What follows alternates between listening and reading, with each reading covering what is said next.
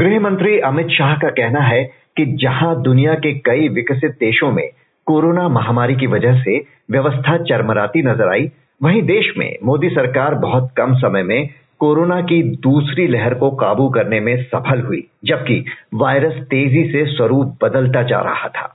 इसके लिए उन्होंने डॉक्टर्स और स्वयंसेवी संस्थाओं का भी अहम योगदान बताया। डॉक्टर अंशुमन कुमार पहली लहर खत्म होने के बाद भी कोरोना पर जीत हासिल करने के बयान पर मोदी सरकार घिर चुकी है। अब दूसरी लहर पर काबू पा लेने का गृह मंत्री का बयान क्या कुछ जल्दी नहीं आ गया, क्योंकि अभी भी देश में रोजाना आने वाले मामलों की संख्या 1 लाख से ऊपर है। जी बिल्कुल, इसको आप यूं कह सकते हैं कि पॉलिटिकल माइलेज का कथन है। चिकित्सा जगत में किसी भी इस तरह की बीमारी को लड़ाई, जंग, युद्ध, विजय ऐसी बात नहीं होती है, क्योंकि एक मेडिकल प्रोसेस, एक वायरल का संक्रमण है। लेकिन इसका बैड इम्पैक्ट क्यों पड़ता है? फर्स्ट वेव के बाद आपको याद होगा बहुत जल्दबाजी में अनाउंसमेंट हुआ, गेन पॉलिटिकल माइलेज, जिसमें कई राज्य सरकार अपना माइलेज ले रही थी, केंद्र सरकार अपना माइलेज ले रही थी। नतीजा ये हुआ, पब्लिक परसेप्शन ये होता है कि अब तो कोरोना खत्म, अब सारे जो कोविड एप्रोप्रिएट बिहेवियर थे उनको छोड़ो और उतर जाओ, पार्टी करो, गैदरिंग करो, सब कुछ करो। यही गलती इस बार ना हो जाए, इतनी जल्दबाजी में अनाउंसमेंट करना। पब्लिक में फिर रॉन्ग परसेप्शन जाएगा कि कोरोना के केसेस खत्म, अब जो चाहो करो। ये जल्दबाजी होती है, मेडिकल साइंस ऐसे नहीं चलता है। पहले भी मैं एनबीटी पॉडकास्ट में बता चुका हूं कि लहर का मतलब क्या होता है। जो समुद्र के किनारे खड़े हैं तो एक टाइड उठ के आया, पीक पे पहुंचा, और जब डाउन हो रहा होता है तो दूसरी लहर आ रही होती है, मतलब डिसकंटिन्यूएशन नहीं होता है, केसेज आज भी चल रहे हैं। तो इस तरह के बयान से पब्लिक पे थोड़ा बुरा असर ये आता है कि पब्लिक को थोड़ा रिलैक्स करके या लीजर अप्रोच या कैजुअल अप्रोच लेने के लिए प्रोत्साहित कर देता है, और फिर से सिचुएशन अनकंट्रोल हो जाती है। इसलिए भी बैलेंस स्टेटमेंट की बहुत जरूरत है। जी, खासतौर पर ऐसे समय में जबकि अभी सभी राज्य धीरे धीरे अनलॉक की तरफ बढ़ रहे हैं, लोग बाहर निकलना शुरू कर रहे हैं, कोरोना पर काबू पा लेने जैसे बयानों से बचना चाहिए क्या, क्योंकि जरा सी लापरवाही फिर भारी पड़ सकती है हम सब पर? बिल्कुल यही सच है।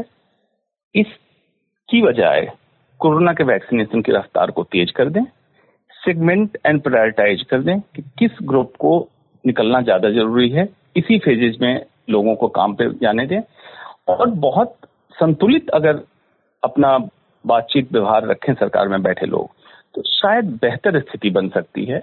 इतनी जल्दीबाजी ना करें। पॉलिटिकल माइलेज अगर आप अच्छा काम करेंगे, पब्लिक समझती है, आपको मिल जाएगी, लेकिन इसका बुरा असर होने से हम रोक सकते हैं, और यही चाहिए। अभी पूरा कंसंट्रेशन, पूरी ऊर्जा लगी रहनी चाहिए वैक्सीनेशन ड्राइव को, गांव, सुदूर देहात तक पहुंचाना। उसका कारण क्या है?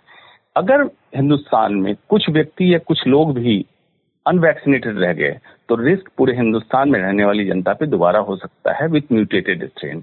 इसके लिए हमें ज्यादा चिंतित रहना चाहिए, ना कि पहले बहुत जल्द में कोई बयान देने की।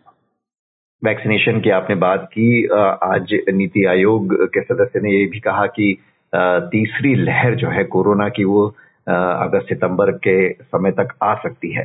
तो कुछ समय में देश में कई नई वैक्सीन आने वाली हैं, जिससे टीकाकरण में जाहिर तौर पर तेजी आ जाएगी।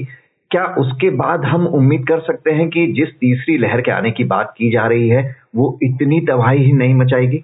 पहली लहर, दूसरी लहर से हमारा अनुभव यही कहता है कि यूनाइटेड किंगडम से लगभग हम 1.5 से 2 महीने पीछे चलते हैं। यूनाइटेड किंगडम में तीसरी लहर शुरू हो गई है, ऑलमोस्ट सेम रवैया हमारे यहाँ रहेगा। लेकिन फॉर्चुनेटली यूनाइटेड किंगडम में वैक्सीनेशन का जो प्रोसेस है काफी लोगों को कवर अप कर चुका है। अभी जो स्थिति है भारत में, वैक्सीनेशन प्रोसेस जो डिप हुआ है, मतलब इसकी संख्या जो कम हुई है, 2/3 कम हो चुकी है। मतलब जो हाईएस्ट नंबर गया था 42 लाख पर डे वैक्सीन लग रहे थे, आज 12 से 13 लाख पर डे लग रहे हैं। इसका जो रिजल्टेंट आएगा कि इन्फेक्शन में कितनी बढ़ोतरी हो सकती है, वो 20 से 30% है। एपिडेमियोलॉजिकल आंकड़ा आपको बता रहा हूँ, मतलब 2/3 वैक्सीनेशन की कमी से 20 से 30% इन्फेक्शन का रेट बढ़ सकता है। तो अगर वैक्सीनेशन ड्राइव को हम फास्ट करते हैं, दूसरी कंपनी को इनरोल करते हैं और मैक्सिमम लोगों को इनोकुलेट करते हैं, तब जो तीसरी लहर की आशंका है, एक तो उसको कम कर सकते हैं, नंबर ऑफ केसेस कम कर सकते हैं, और उससे महत्वपूर्ण बात, हॉस्पिटल एडमिशन या अति गंभीर रूप या जानलेवा होने से हम बचा सकते हैं। हमारा ध्यान उधर केंद्रित होना चाहिए, न कि हम अपने एम से, अपने उद्देश्य से भटक जाएं। ये बात सही है कि 7 मई को दूसरी लहर का जो पीक था, उसके बाद अब देश में कोरोना के मामलों में लगभग 70% की गिरावट आई है, लेकिन इसके बावजूद क्या कोरोना की दूसरी लहर में वायरस का खतरा अभी बरकरार है? क्योंकि जिस तरह से डेल्टा वेरिएंट ने सेकेंड वेव में कहर बरपाया, वो आपने अभी बताया, ब्रिटेन की बात की, वहां तेजी से फैल रहा है।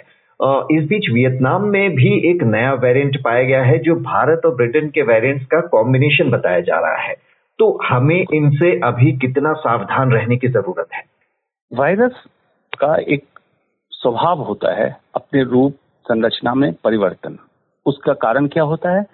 Survival of the fittest. Virus जब देखता है कि किस तरह से शरीर में प्रतिरोधक क्षमता बन रही है, उसी हिसाब से वो अपनी संरचना को बदलते रहता है। अफसोसवश अन्य वायरस के मुकाबले कोरोना वायरस के जितने म्यूटेशन हुए, वो या तो अति गंभीर रूप लिया या संक्रमण दर को बढ़ा के लिया, मतलब अच्छे म्यूटेशन नहीं हुए फॉर ह्यूमन काइंड। तो मिक्स्ड एंड अनमिक्स्ड पॉपुलेशन, जैसे वैक्सीनेटेड पॉपुलेशन और अनवैक्सीनेटेड पॉपुलेशन का जब मिक्सचर होगा, तो एक अनएक्सपेक्टेडली डिफरेंट स्ट्रेन की उत्पत्ति होती है, ये साइंस कहता है। जो आपने बताया यूके स्ट्रेन, इंडियन स्ट्रेन का जो मिक्सचर है, उसमें भी नाम में बयानबाजी में बहुत सारी चीजें चली कि इंडियन स्ट्रेन क्यों कहते हैं, यूके स्ट्रेन क्यों कहते हैं। बेसिक है कि म्यूटेशन का हाइब्रिडाइजेशन जब होता है, तो जो स्ट्रेन निकल के आता है वो काफी खतरनाक निकल के आता है। और अपने चर्चा में कहा ही, वियतनाम, यूके में आप देख रहे हैं। तो हमें हिंदुस्तान में पहले से सतर्क होना चाहिए, क्योंकि हमारे हिंदुस्तान में कुछ लोग वैक्सीनेटेड हैं, मैक्सिमम लोग अनवैक्सीनेटेड हैं। तो वायरस जब अब म्यूटेट करेगा तो सिस्टम बनाएगा इम्यून एस्केप मैकेनिज्म का, मतलब इम्यून सिस्टम को चकमा देके किस तरह से व्यक्ति को संक्रमित करे। इसके लिए हमें अभी से एहतियात बरतनी है, और जैसा मैंने कहा, प्रीमेच्योर स्टेटमेंट की अभी कोई जगह नहीं है। डॉक्टर अंशुमन कुमार, हमसे बात करने के लिए आपका शुक्रिया।